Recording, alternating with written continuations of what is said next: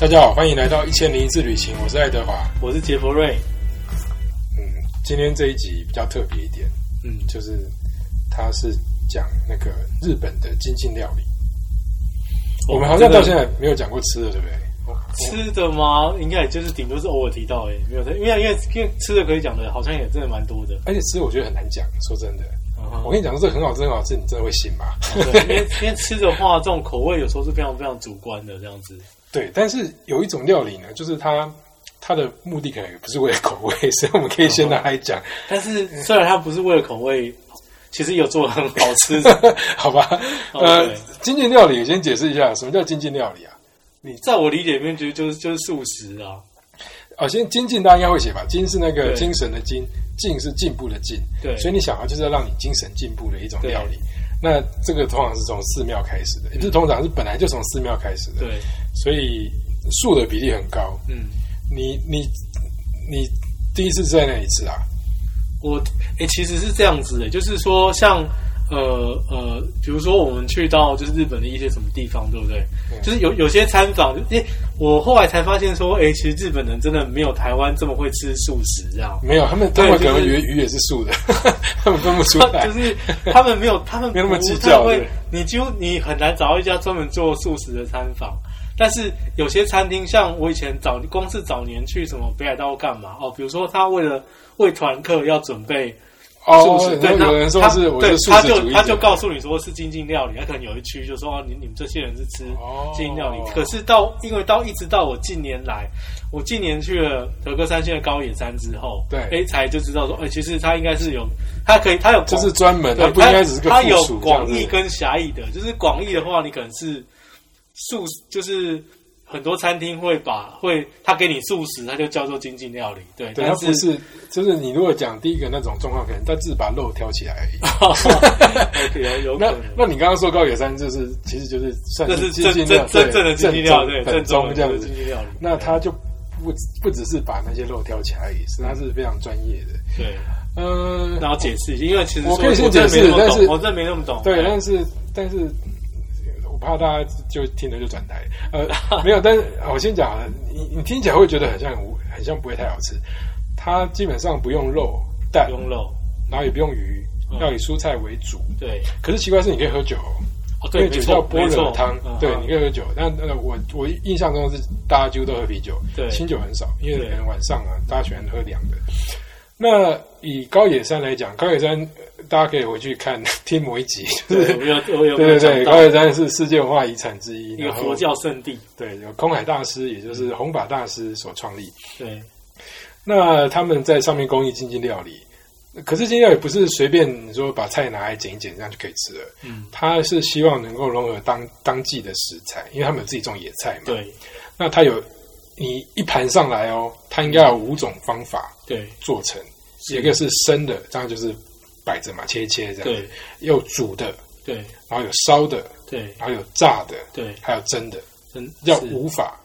所以其实对，其实你没有注意到，对不对？那那很多，那那我吃过很多是在山下吃的是湖人的，对，他可能没有到那么精进。我在高野山上，他有才会拿一个出来这边烧嘛，叫点火啊，那个那个应该就是属于煮的那一道。对，然后它会应该有五种味道，嗯，叫五味。就是有酱油、醋、盐、糖跟辣椒，是。那最好有五色，对，红、蓝、黑、黄、白，是。所以你看，其实还蛮 就搞刚哎，对，还不是说随便你就是把肉挑掉就好了，这样像当兵这样，不是哦。对。然后为什么？因为他说你在饮食中可以可以得到禅理。所以，呃，可是，OK，那没有，这是我这是我的一个挑战了。对，那可是如果说他每每一样都要做到这么仔细，就是比如说五种方式、五种什么的话，对，那这不是一种执着了吗？对，没错啊，是啊，没有啦，这个这个这个，呃，好吧，既然你既然说到执着这件事情，我们就直接跳到故事好了。OK，为为什么日本人对吃这件事情有这么疯狂的？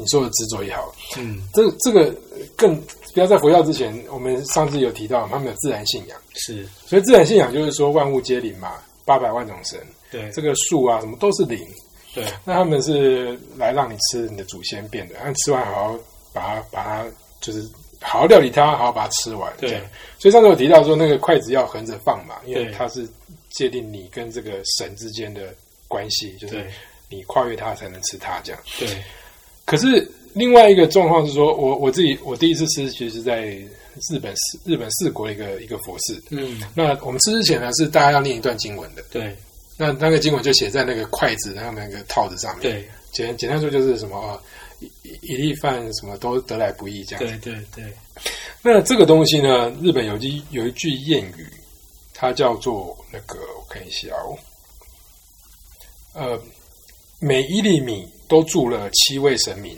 嗯，呃你有听过吗？没有，我只是我只知道什么一沙一世界，对，为什么一粒米上有七个神明呢？就是因为呢，你一粒米啊，从你播种啊到它长大，这中间会很多步骤嘛，比如还要抽芽，哦还要长然后要吸水啊，对。然后旁边也会有虫鸟来吃啊，会带来什么肥料什么的，对。而且还有农夫照料嘛，所以这些过程之中呢，都需要这么多的神明在保护它，它才会变成那个米。对。所以这米有灵性的。对。那那所以每一粒米上面都住了七个神明。对。好，回到你刚刚那个问题啊，那为什么我们要这么计较经济料理呢？我为什么不能拿来就生菜沙拉搅一搅让你吃呢？嗯就因为这些都是祖先，都是神明的，你知道对这个是我们要好好尊敬他。嗯那我们一定要把它放到你的桌上，就像说祖先要来一起参拜一样，对它要有一个样子啊，然后就是要排好啊，对不对？是或者你不能只偏好一边啊，你要所有的祖先都来啊。所以你看，要五种颜色的蔬菜啊，是你要五种颜色的口味啊，是对不对？然后要五种方法去煮它，用它最适合的方法去煮它，而不是把它全部都搁在一起，对然后用用白菜卤的方法煮了放在桌上，那就不尊敬嘛。所以，所以你说执着是没错，但是的确是尊敬，就是这样有回答你问题吧？有可以我让你尊敬一点。不过我我讲我的故事好了，就是呃，我是我以前我不太吃素的，啊然后那个呃我在日本最喜欢吃 就是他们的沙西米，所以所以当然不太可能去选吃素这件事情。是但是呢，因为我去四国遍路的时候要要。呃走八十八间佛寺嘛，对那很多佛寺都盖在山里面，嗯或者它就在偏远的郊区，所以你最好的选项就是睡在佛寺里面。对没错那，福建当然不可能去杀肉给你吃啊，对所以你就被迫要吃精进料理。对哎、结果就像你去高野山一样，我吃了之后真的很棒。对后来变成我最期待的一环。我那天还还无聊，就把我那个记账本都拿出来了。对我总共吃过几间呢？我现在，第六号、十二号、十九号、四十八号、七十五号跟高野山，哇，这好我去了六间，所以我可以告诉你，他们都是像你像我刚刚提的一样，嗯它不是随便上桌的，他有摆盘的。对啊，对非常非常精致啊！因为其实就是说，呃，因为我在高野山上，我也住过不止一间宿房。对，那比如说，它也有做的比较简单的，比如说它就是有点像套，也有那种像套餐一次上的，但是也有像会席料理那样子一个一个上，而且都就是那种就是什么杯碗瓢盆哦，都是非就是那种精品，就是七七或什么，就是而且非常的你你在高远山应该是送到你房间吧？诶，还是我你去两次就是诶。有去大厅吃的吗？有诶，两次都是在食堂，但是类型不太一样。就有一次就是就是比较像一般的食堂，那另外我在莲华定院哈，它是在那种榻榻米，然后你是坐下来吃的，然后你是在每个人就是一张矮桌这样子，对，就是一个小小桌子在你对对对前面嘛。对对对对，OK 嘿，一张矮桌这样，对，而且他就在榻榻米上面吃，所以其实压力很大。就是也还好啊你也怕什么酱油给人家喷，哼 给人家弄倒，对不对？哦不是，因为他吃那个就是要认真，他就是希望你从头到尾都认真的充满恭敬之。心这样，对，所以他上来漂亮，他摆在那边漂亮，你吃也只能慢慢吃。对，不过你知道那个饭是吃到饱的吗？饭是你吃吃得饱吗？你你你哦，有他分量。有他有直接，他有另外给你一个饭他有一桶，对，直接一桶，对。但如果你是那个大就是大厅那种吃的啊，你会对。看到有人在旁边站着等。，OK，那就是你只要吃完饭之后，你就举个手，然后讲那个哦卡瓦利克拉塞，当然你不用讲日文了，他就知道，他就过来帮你把那个饭填满，这样子。对。就是饭是是无限供应的，对。但是菜不行哦，你不要想说就是看每盆都小小的，然后像那个韩国什么小菜一样，就是说这一下他，做的很精致，不是嘿。那你不会，你觉得吃得饱就是可以，就是虽然虽然我我我其实一直都不是那么懂吃的人，但是那是他的那个差别是很明显，就知道他那个是有很有。花心力在做的。那你有认真拍照吗？你有做过这个报道吧？呃有有，但是也不、不过那一次的话，那一次的话，因为比较我们阵容比较大一点，所以呃，精进料理的部分有其他人撰写，同事就对了，对对对对，你就负责吃就好了，我是。负责旅游题，我是负责比较是就是呃，其就是寺庙的本身的一些介绍，这样。哎，对啊，那像我我们因为我们在那个走路嘛，所以我们其实都是吃不饱的。对，哦对，，OK，真的吃不饱，所以我们最高纪录有吃到四碗白饭。嗯，然后他们也很习以为常，就是 就是让你塞饱，然后而且你又不能吃很快，你知道这就是就是你知道他他就是要你维持那个 tempo，对然后想象说你在做一件神圣的事，它是仪式，你一哦天仪式的一部分。你你在那个就是宿坊那个庙宇之中，你所做一切一切事情，其实都是一种一种。不过确实，它的那个精进料理会让这种仪式感更升华，因为就是他一举一动，就是你从从他就是哎你在等待，然后他把那个小桌子就是摆好或什么干嘛，然后一然后开始一样一样的上来这个流程这样子。对，哎所以所以这个这个先讲到这边，我们来我们来倒回来讲一下，说你你到那个，如果我相信大家可能呃这个也是为什么我们特别把它挑出来讲，它跟一般的餐厅是不一样的。嗯，一般餐厅可能是哦约好三点对就赶快坐那个地铁去，然后冲进去就坐下开始吃了，可能顶多给你一杯一杯茶让你暖一暖这样。对可是这不一样哦，理论上你吃精进料理你是不可以跑进寺庙说，哎、我要来个精进料理，然后帮我点。哦，那当然不是，那个是住宿的客人，他对，所以我们要从头开始讲，你才能够体会这个这个料理的重要。这样，好吧？所以如果正常来讲，你到高野山的话，应该是下午三点左右 check in，对不对？差不多吧，嗯，然后你 check in 之后呢，呃，日本我们现在来讲细一点，让大家回味一下日本好了。就是他会跟你要护照，然然后他会去复印，叫你填表，对就是说你名字啊什么，通常电话电话填一点 email 就好了。对那你去的时候，应该有人会来解说吧？就会解说我就是们这里什么对设施啊哦什么的。就是这里有点像一般人去住温泉饭店，对，可是他会非常细的解说，他会解说另外别的东西，就是他通常在用餐之外还会有活动。你你上次有讲到阿字关嘛？呃，我我因为我我我你们住过不同，我第一次我第一次住宿房的时候是也是大概比如说三四点 check in 对不对哈？然后第一件事就是放好行李之后，第一件事情是参加法会，对，那你的法会是一个就是关于就是冥想这样子，哎，有有人有人讲解吗？但是诶也没有他就是他就是边他就是边做边讲，边做边讲，就是他就是教你阿字观嘛，然后比如说。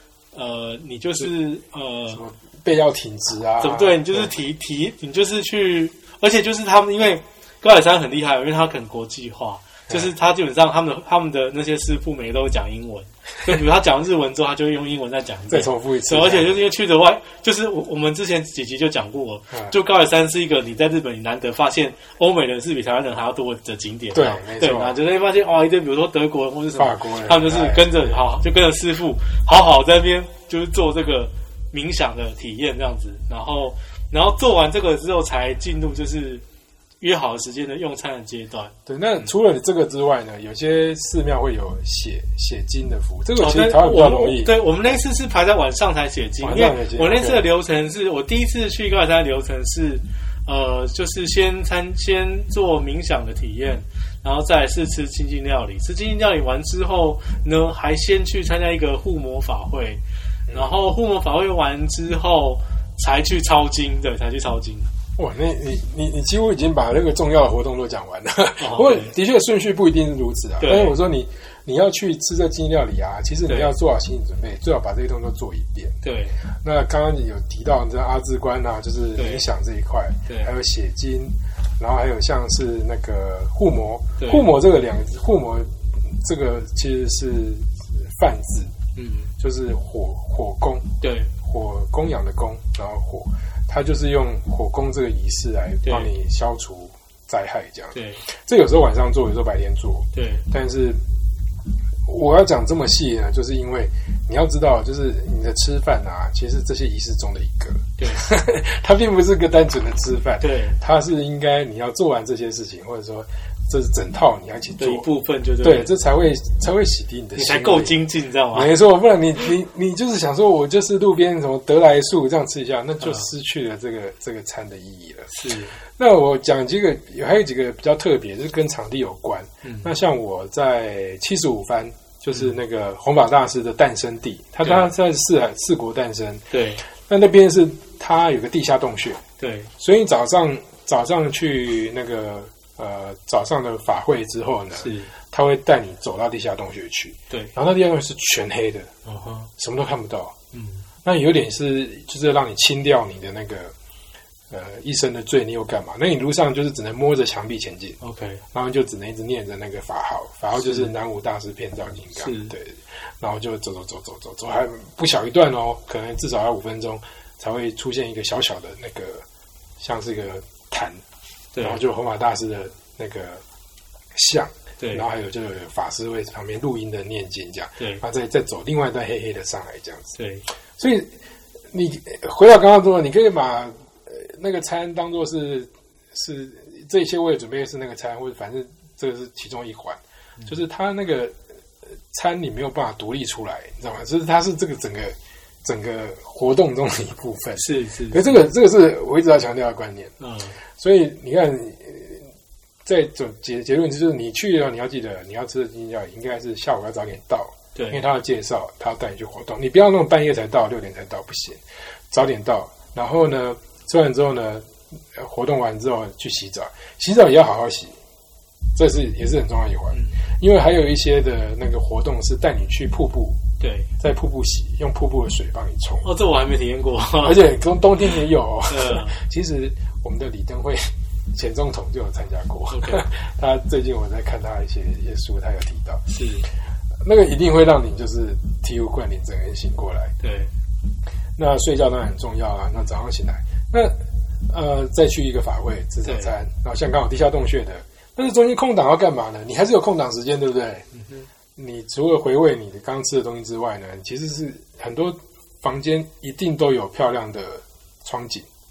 哦，有有有对，因为像呃，其实不太一样，因为像我头一次去的是，因为每间寺庙结构不太一样，这样。对因为像我头一次去的话，是特别花很长时间在看它那个枯山水庭园，就是呃庙宇也也有枯山水庭，但是它枯山水的感觉又跟你平常在就是比如说京都那些寺庙龙安寺啊那种对对对，那些最有全名的几个，这那他对你现在就讲到我我要讲的 枯山水，对，那枯山水就就是其中一个欣赏，就是我很怕你刚刚跟我说，接下来空白时间就是看电视、划手机，哦没有没有没有，那个 这是第一次，也可以啦，然后你也超越，如果你是超越这一切的话，那因为那像因为像我第二次的时候是去枫叶的时候季节去的，所以你在房间里头就可以看到外面庭院里面的枫叶，那当然就是在那边你泡壶茶或什么都好这样。对，所以我要讲就是这个留的这些空白的时间，不是给你拿来就是看电视、划手机，对，应该是你要再跟这个大自然有更亲近的接触。是，你刚刚有吃它的东西啊，就大自然变成的那些菜啊什么的。但是大自然不止这些啊，对不对？对还有石头，哦 还有树，还有你讲的枫叶，这个就是你这个休息时间的时候要去看的。嗯你你看得懂枯山水吗？我们要介绍介绍枯山水吗，这个谁看得懂？所以没有你的这个很好的答案，就是应该是所有人都看得懂，也所有人都看不懂嗯。这是禅宗的精髓。对 那我先我先讲一个观念好了，这个这个，因为这个我真的很喜欢日本，我真的无聊都会记这些东西。对你知道日本有一种美学叫做侘寂，对，差寂这个我特别有去，就是去买一些相相关的书来看这样。好，那因为我们是广播，就要讲侘怎么写，人在一个宅嗯，字，呃，宅是宅男的宅，这念差，对，是寂是寂寞的寂寞集。啊，日文叫瓦比沙比。你对侘寂的看法是什么啊？这是一种美学啊，就是对，日本美学是就是代表。比如说我去看书，对不对？就是、诶你大概可以体悟其中他描述的，但是你你叫我用，就是我现在把它转述出来是不容易的。但是当我看到相关的东西，比如说哦，你说比如说茶道的一些什么茶室，它的布置成一个。它如果布置的很差级，我也会 我会觉得他很差级，对。但是你要怎么形容他的那种那种那种那种一种我懂你是对你的回答真的太棒了。哦是这样吗？因因为我已经被洗脑，我已经知道答案了，所以我哦反而没有办法向你讲出就是其实应该要有答案。差级呢，你要记得它是日本的美学，甚至是整个呃佛教就是禅宗的美学。嗯，它禅宗不立文字嘛，所以你刚刚讲的都是对的。对的地方在哪里呢？它不是什么，就是你可以说哦，西方美学、希腊美学对称、对，黄金比例，结构，对嗯坚固，对不对？对差级就是都不是这些，对，所以它的特色就是它不对称。你是说你意思是说行于文文字的话就走，向了，它不应该行文字，或者说，因为对称的东西你容易看得出来，对左边跟右边一样嘛，但是不对称就有各种可能，OK，对不对？所以嗯这就是它的特色，它是不对称，它是粗糙的，因为光滑这一种，但是粗糙无限多种，对。不规则，因为规则这一种，对不对？那不规则就多的是，哦，那那这个的话，就是好像用陶器来形容是有的，算是一个途径。因为你如果比如说一个捏陶什么，就是有时候你要寻求那种制图的趣味的话，对，就是让它或者是它纹路自然生成等等。所以你今天去故宫看到那个啊，就是 Game 下下啊，哎什么什么呃清清朝什么康熙身边的那个最爱的什么鼻烟壶啊，那个都不是侘寂，嗯，那个在可能可以代表中中国美对，但是那是另外一种完美。对嗯，但是日本不流行这个，对。但是这个也是为什么日本这个审美地位就是超越了 几乎整个东方，甚至可以跟希腊文明对照，就是这样子。那它的根源是什么呢？它就是来自三个简单的事实，就是其实跟佛教有关。第一个就是没有什么可以永远存在，嗯，所以你去追求那个完美状态都是没有意义的。对，然后没有什么是真正的完成，嗯因为它可能只有在那一瞬间是一个完美的杯子，可是那是不是永远的，所以不应该追求那个。那最后一个就是没有什么是完成，也没有什么是完美的。嗯，当你这应该这应该是我们九最有深度的最有灵性那一集，对不对？哇，我昨天想了很久哎，对吧？对但是我要讲就是为什么精进料理会会那么吸引人，就是它就是让你整套下来之后会认真去做，你会颠覆掉你所有对对，不管是人生啊或对美学的看法。可是它很美哦，就是你还是有直觉上的美。你去应该是觉得很漂亮啊，那个什么对啊，因为其实我去吃还是吃的很好啊，就是就是它，比如说它还是呃，你依然是一个就是最精致的会席料理般的感受，那只是说里面是素菜这样子。而且它很贵啊。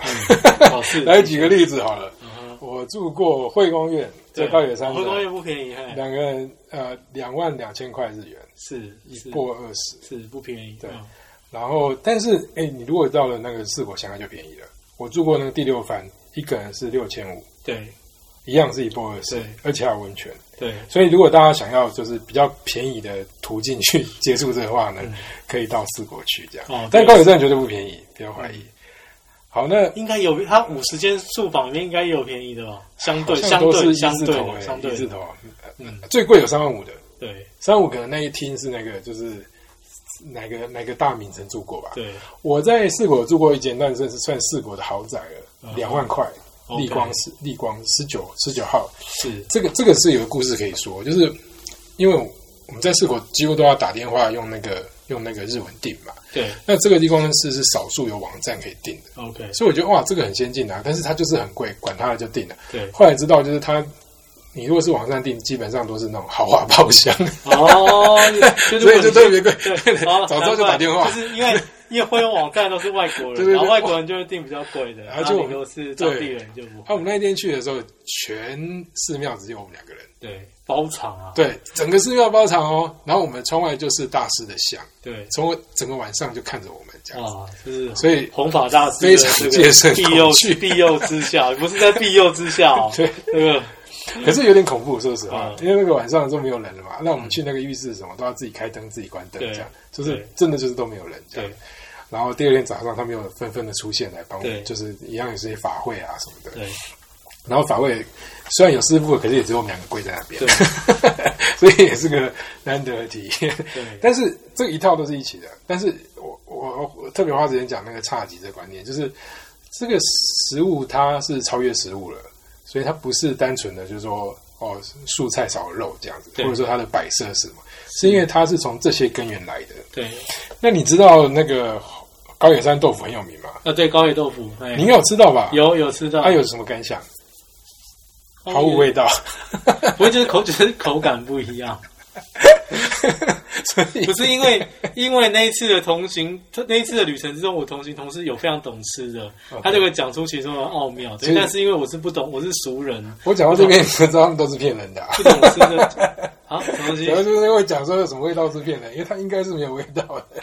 不是高呃，但是没但是没有味道也是一种高妙。对对对对不是不是这样，就是它是它的，即便它没有味道，它的口感是有差异的，口感是有差异我先讲，我先讲味道跟口感。先讲它世俗，世俗它的由来好了，就是就是呃高野山豆腐怎么来的呢？就是我们有豆腐嘛，对不对？对。那豆腐这种东西其实放久了坏掉，对那那是高野山天寒地冻，对。所以曾经有那个和尚把它放在室外，就忘记了，结果它就变冻豆腐了。，OK，所以冻豆腐就不会坏，你知道对。吗？然后它那个水分因为被就是跑掉了嘛，对。它的那个能那那个蛋白质就更营养成分又更集中，对。结果他发现说，哦，原来这个就是可以保存更久，对。然后可能又更健康。对，所以后来就改良之后就变成那个高野豆腐，对。全是全日本都买得到，对。它就叫高野豆腐，对。但是来自高野山，但是理论上它还是豆腐啊，对就是它不应该有什么味道啊，是，嗯，所以我先讲另外一件事啊，我我前阵子很迷那个美食这件事情，所以我就看了好多本书，什么嗯。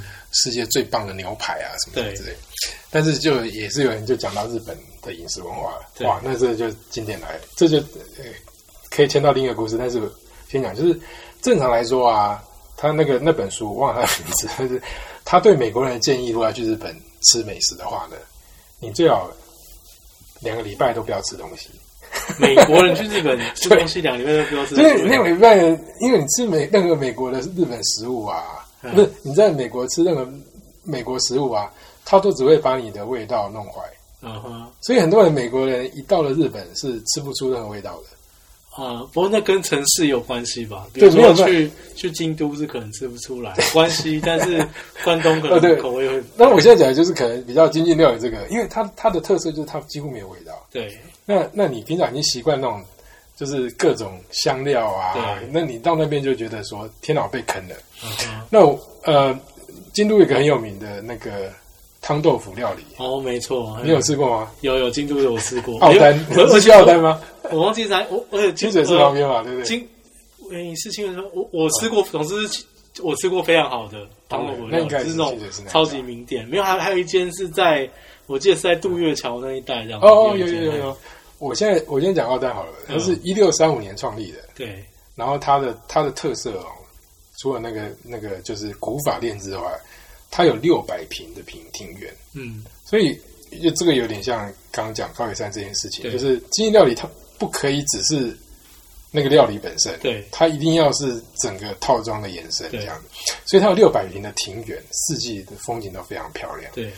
然后它一个人是三千日元，对，那它的特色就是清淡，没有味道。嗯，没错。所以你为了分到一块豆腐，然后有山药泥，山药泥也没有味道。嗯，然后但是它豆腐也很变样，芝麻豆腐，所以你可以吃到点芝麻的味道。对然后还有蔬菜天妇罗，还是没有味道。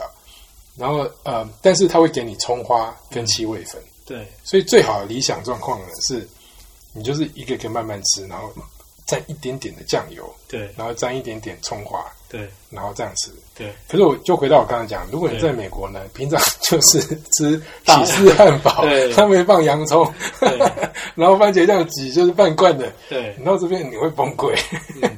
对，但是其实我想，不只是不只是美国人嘛，就是如果一些日本其他地方，然后口味比较重的，去到京都，可能有，头发有类啊，对啊，如果你平常吃那个拉面都是、嗯。就是连汤都喝掉，我想你到京都应该会觉得被坑了吧？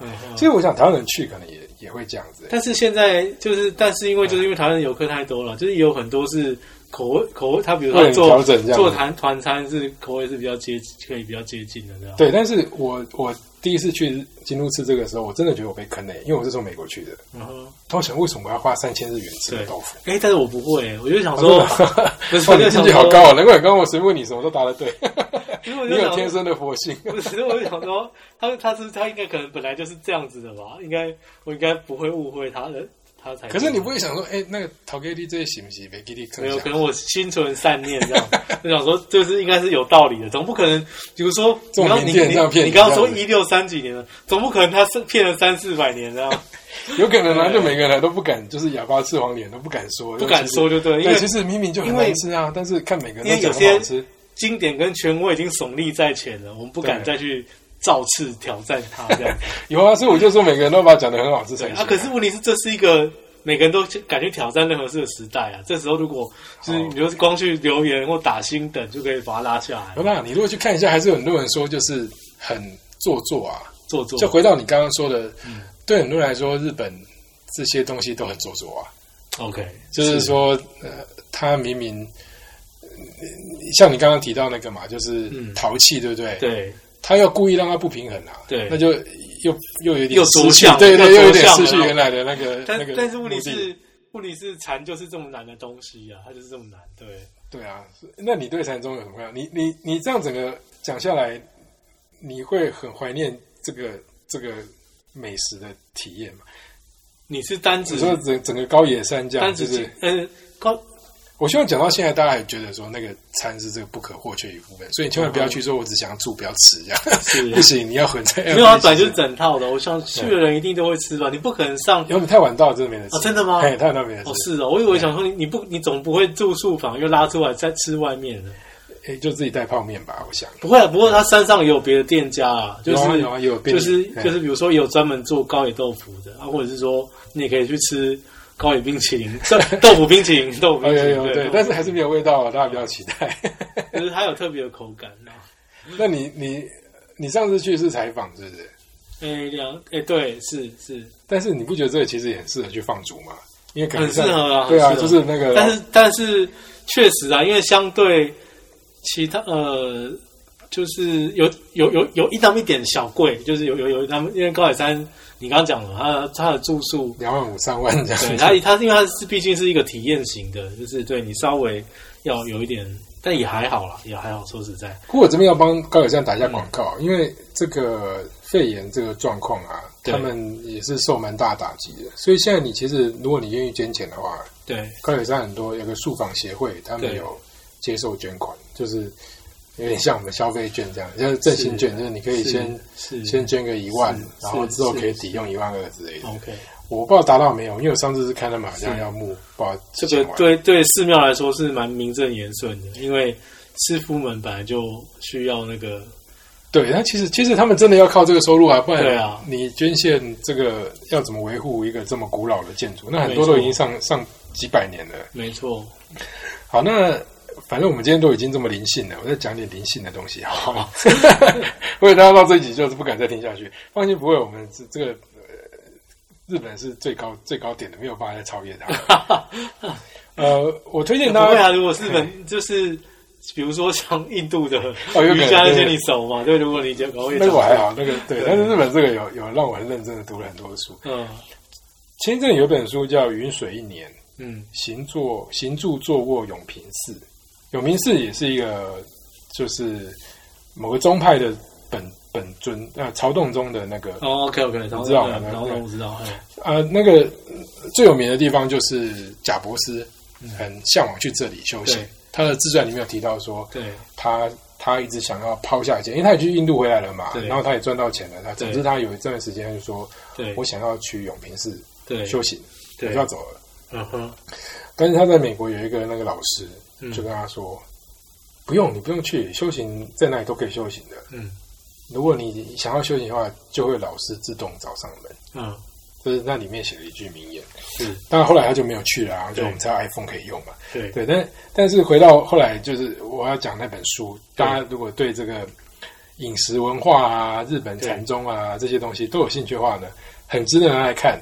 对你就会就会知道说那个很多事是超越我们理解的。嗯 首先呢，永明寺呢，它是呃除了是那个曹洞中的那个头之外，还有就是那个贾博士很想去之外呢，它其实有点像是魔鬼训练营。对就是你你看到这些和尚，他们不是说我今天说度假打工啊，好报名我就可以去来煮饭给你吃的，不是的。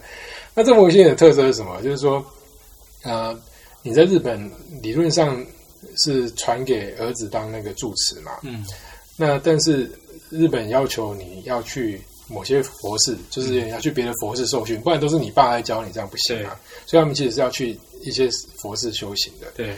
那如果你在一般的佛寺修行要两年才能拿到证书，就是才能得到认可，说你可以当住持的话，对。你去永明只只要一年，对，因为它太超了。嗯哼，你从一进去开始呢，就要三点起床扫地啊、煮东西啊什么的，，然后一直忙忙到半夜，而且你几乎都不太能吃任何东西，对他只会给你那个粥，很淡很淡的粥，是，所以很多人都是会就是饿到晕倒，不是开玩笑的，这个真的有这个会不会太？所以这会不会太精进？对对对另外另外一种形式的精进，所以大家会觉得我们其实吃那个素食就是已经很很幸福了这样。嗯，对，那为什么这件事情呢？因为呃，整个日本的那个精进料理文化，除了那个弘法师、弘法大师这一块之外，道元禅师就是这个永平寺的住持，把他推到一个新境界。因为他他曾经去中国留学，对，那因为你知道当时的中国也这是宋朝，宋朝也不是真的看得起日本，反正嗯，因为宋朝那个禅学什么都是更高端嘛，嗯，那他去的时候就就就是算是困在船上，对，就也没有真的老师愿意收他或什么的，但是就是有一个北，其实老他是禅师，嗯，然后他的工作就是雇厨房的，嗯，然后但偶然之间他他们就相遇了，对，然后就相谈甚欢。对，那那个导演才是好不容易扒到机会，有个这么就愿意跟他讲话，然后又是又是资深的那个禅师啊，对，那就就讲不完这样，他就说是啊你啊今天很难得听你讲话，可不可以就是今晚留下来啊？我们船上有地方可以休息啊，我们再多聊一聊，这样你再回去。那你想那个导演做怎么来讲？他就说啊不行哎、我明天早上要煮面给大家吃，嗯，所以我今天出来目的是买香菇，我要赶快回去哦，不然 香菇没有时间泡，明天就没有，大家就没有面可以吃了。嗯，那段先生就很惊讶说：“哎，那为什么你那个庙这么大，怎么可能这种事还要你做这样子对，？”那那个老师，那老师就跟他说：“哦，不行哎，我这个不管你到什么什么阶段或干嘛，你都必须要照规矩来，是，你该做还是得做。对，那事实上，点做就是煮菜这件事情呢，其实是修行很重要很重要的一环。所以道元禅师回来之后呢，就把吃啊这些东西呢，又推到一个境界。可是他是走极简派的啦，嗯就是我刚刚讲的，就是 就是最好能够、呃推推推推到就是你只能吃饱这样子，嗯，然后你就发现你的那个可能还不是真的很饱，然后你就发现你可以体会到真正的味道这样。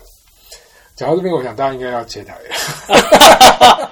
这 这是这是比那个朝圣还要朝圣，所以以后大家还敢去日本吃那个精进料理吗？如果你真的想那么多，但是回到你刚才讲，就是你其实不要想太多。我看了这些故事之后呢，后来我我这因为我是在日本修行的时候读这些东西嘛，对，我到后来去吃餐厅都都都很很谨慎，哦，紧 哪一种？就太别。扭了，你就会想说啊，这个东西我们要好好的欣赏它，即使它没有味道，对不对？我要多嚼几口，可是是，嗯，就已经有点，你知道，有点对就忘了怎么吃饭了。开始做什么事都会很踌躇这样子。哦，那我筷子要这样放好，这样子。对，就是我我还没有到那个就是见山是山的境界。对，这是这是到另外一个阶段了。对我被困在那个就是流程之中这嗯样子。哼，对啊，好吧，那既然讲到这边了，你有没有要补充什么那个吃素的经验呢、吃素哦，没有吃素，你没有特意吃素嘛，对不对？没有，有有一阵子会想要就增加就是蔬菜的比例啊，但是一阵一阵，但是没有不从来没有，我从来没有就是说，哎，就是我只吃素，真的是没有。但是日本，呃，日本你还有什么印象比较深刻的美食啊？除了这个日本哦，非常惊人的精进料理，我 把它讲的很恐怖，大家心里紧。日本如忘了果单提醒大家日本如果单独要讲美食，那又另外一集了。但是你你去都会去吃什么？你会吃拉面吗？我们啊，反正就我们就稍微局限一下范围好了，因为你刚刚有蛮多提到，就是是呃，就是你的你在四国遍路途中，就是一些庙宇的精进料理这样。对，那我们就就来讲四国好了，因为光 拉我要讲乌龙面是。九州什么的，那个很真的真的又很就是本州什么那个对其其实我要铺给你是说，其实这些东西都是从寺庙传出来的。因为如果 如果因为比如说单单讲一个北海道美食，搞不好就很多。没关系，我们你先讲四国好了，对，四四国，你还有你除了精英料理，你还有什么印象中乌龙面？啊，乌龙面，对乌龙面真的是应该，因为像有些人跟我说，哎、他觉得香川乌龙面好像没有什么不一样，可是我是真的觉得蛮不一样的，因为它的口它的口感确实一吃下去，你说是面的口感嘛？对，就是我我我我我自己是喜欢的，我自己喜欢。那有些人没那么喜欢吃乌龙面，就觉得没差，其实其实四国那个乌龙面也是弘法大师发明的，也是吗？也是吗？我不知道哎、据说也是他发明的。我真的就都跟他有关系。对，所以呃，很多我脱不了，我离不开这个就对了。对，因为你就被他困在里面了。等下没关系，我等下我现在先讲讲什么都可以讲但我都是我真的不相信，我等下就是其他人要挑战这个，我真的不相好，信。但是我先把乌龙面讲完好了。哎，所以乌龙面的它的特色也是它的面本身不应该有什么味道，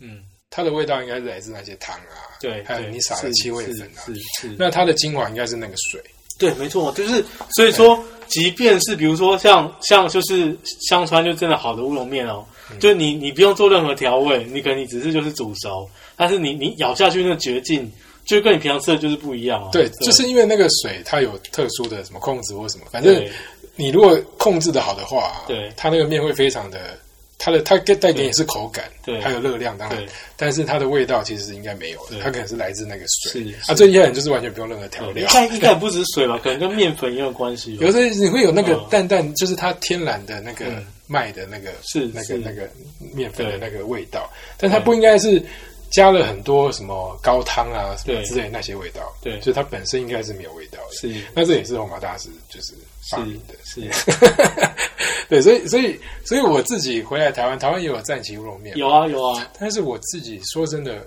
我我可能也在那边待的够久，我回来吃我会觉得不太一样，我觉得水不一我样，我也觉得不太一样。那边水天生就有一个不是甜味，反正就是纯净的感觉，对，因为日本有蛮多餐饮就是进来的话会歪掉，对不对？也没有，就是 有也有，就是说类似，但是这个，但是这个我是觉得有点不太一样。哇，这方会不会得罪一些？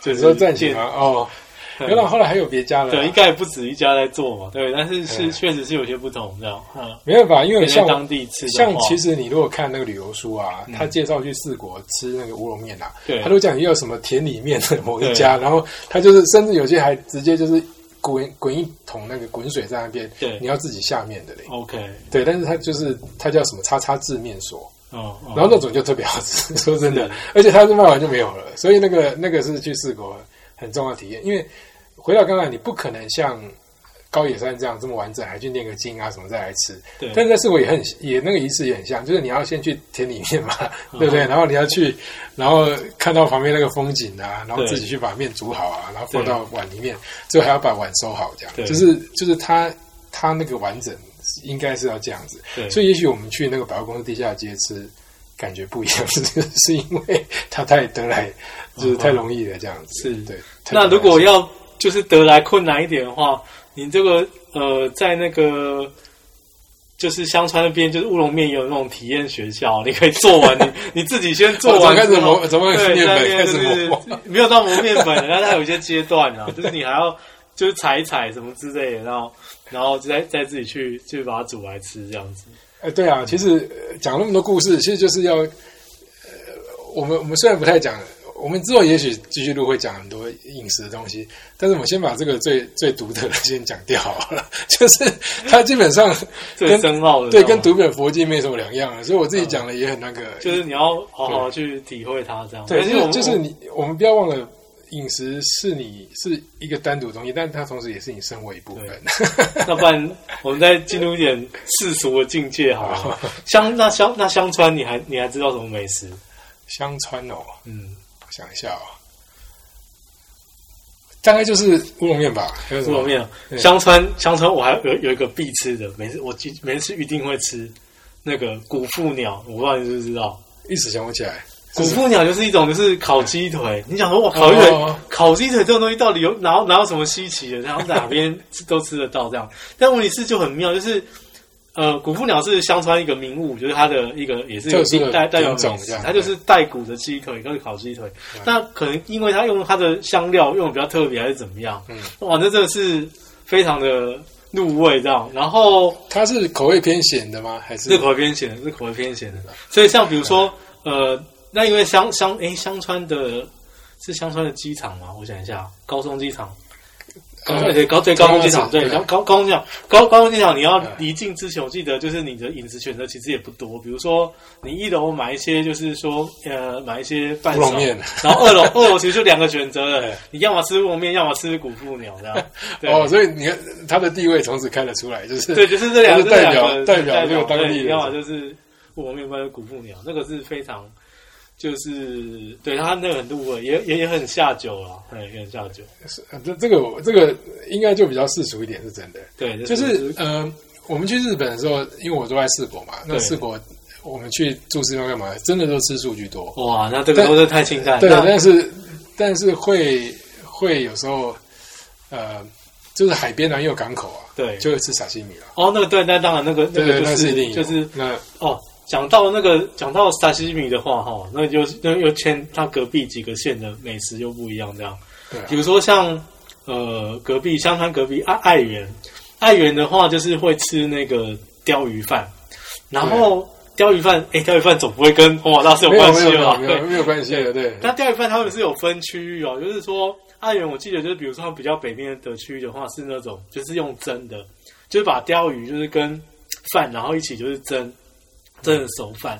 然后如果是像呃道道道那个爱媛最有名的是那个稻后温泉嘛，稻后温泉就是号称神隐少女，对对对对，因为我已经去过一堆，就号称神隐少女。对对对，然后九份稻温那都是，对，因为 神隐但少那个是真的，那个是真的有像神隐少女的场景，就是有传说，比如说像台湾的九份，然后对，然后爱媛的稻后温泉还有什么。银川温泉啊、银山温泉，但是那个那个那个东北。可是我觉得稻温泉应该是真的吧，因为它毕竟是第一个温泉啊，而且是什么圣德太子去过，感觉上他的地位有这么崇高。但是我也觉得银山温泉是真的啊，因为就是故因为故事的背景就是阿信，对，就是有一些故事的背景哦不是不是，这个我也不知道，好，就随便就是但是稻温泉值得去啦，因为也有那个很多文学家在那边住过啊，写过很多作品。对对对对，对然后反正到到后温泉那那一带的，就是那附近的那个鲷鱼饭，就是有就是做法又跟我刚刚讲的那种一起蒸又不一样，它是鲷鱼生鱼片，然后的冻饭，钓鱼生鱼片的冻饭，然后会淋一些酱油，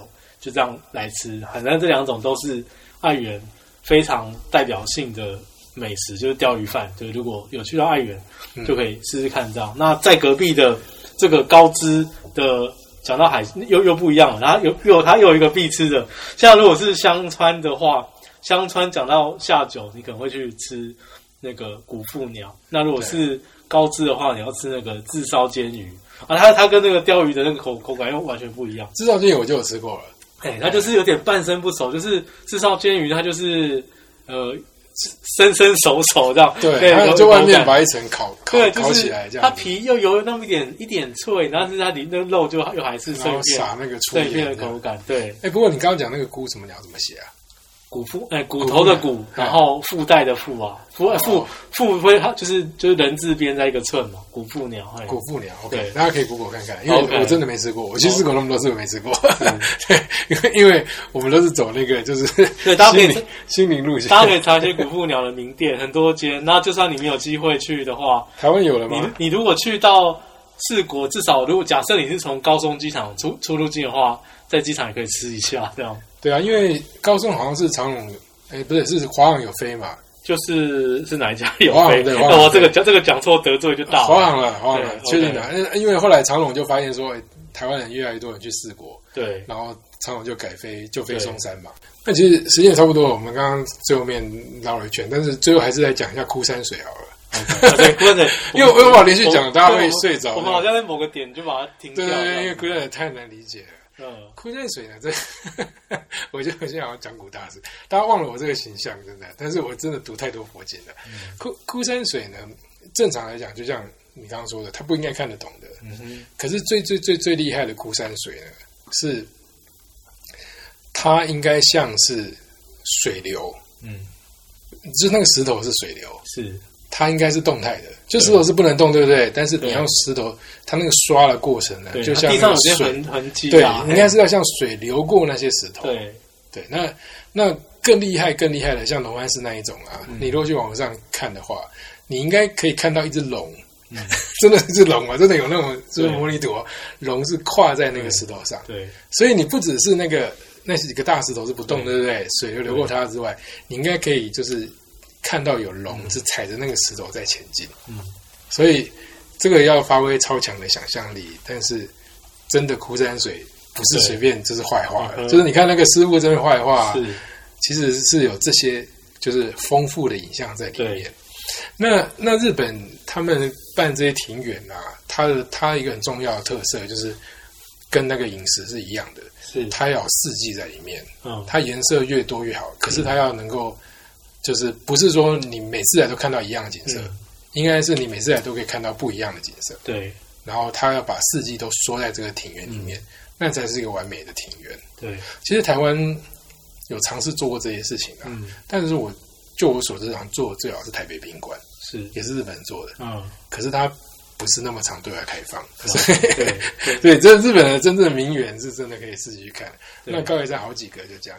那我刚刚有提到说那些像那个刚刚讲道元禅师，他把心力都花在这个煮饭这件事情啊，对修行这件事情，很多人一生的心力就是花在那个园艺。嗯，对，所以呃，你去高野山或者去这些寺庙啊，对，你不要只是吃那个东西啊，你要把这周围的感受它一下一切这样子，哎，全部都吃进来，这样子。对然后你不吃的时候也是在享受，吃的时候也在享受，是这才是它的最高境界。这样。但是不管怎么样，很多人应该都在那个就是日本的寺庙里面，或者是只是一般的大厅，都会看到它吊一个很长的布幔，然后写着“一起一会”。对你知道“一起一会”是什么意思对吗？，一期一会，就是他们的谚语，“一嗯起”是那个“起”是辛弃疾的“起”。对，我知道，我知道，会是已经看了千百，看了会不会千千百遍了。你有没有想过它什么意思哦？就是其实说真，我没上日文之前，我也不知道，我只是 只是觉得这个汉字常出现，因为你知道日本很多那种奇怪的成语可能没有意义，但我们也不会去追究。对但一起一会是有意义的，而且跟你的战国时代有关系，战国时代，是战国时代是为了一起呢是查到，这是查到用法，嗯。一起是说人的一生，嗯哼，那一会呢代表一次相遇，嗯，他的意思是说你的人生呢可能只会有一次相遇。对。为什么呢？因为在战国时代呢，兵荒或马乱，对它一方面有这样对璀璨的文化啊，嗯茶道这些都从那时候生生出来，但是呢，每次都有人在那边切腹啊什嗯么的，所以或是战争，所以你这次遇到之后呢，你可能就再也看不到了。嗯那在那个时候非常流行茶道，所以大家来见面啊，就会记得这件事情，这是一起一会，一生才有一次的聚会。嗯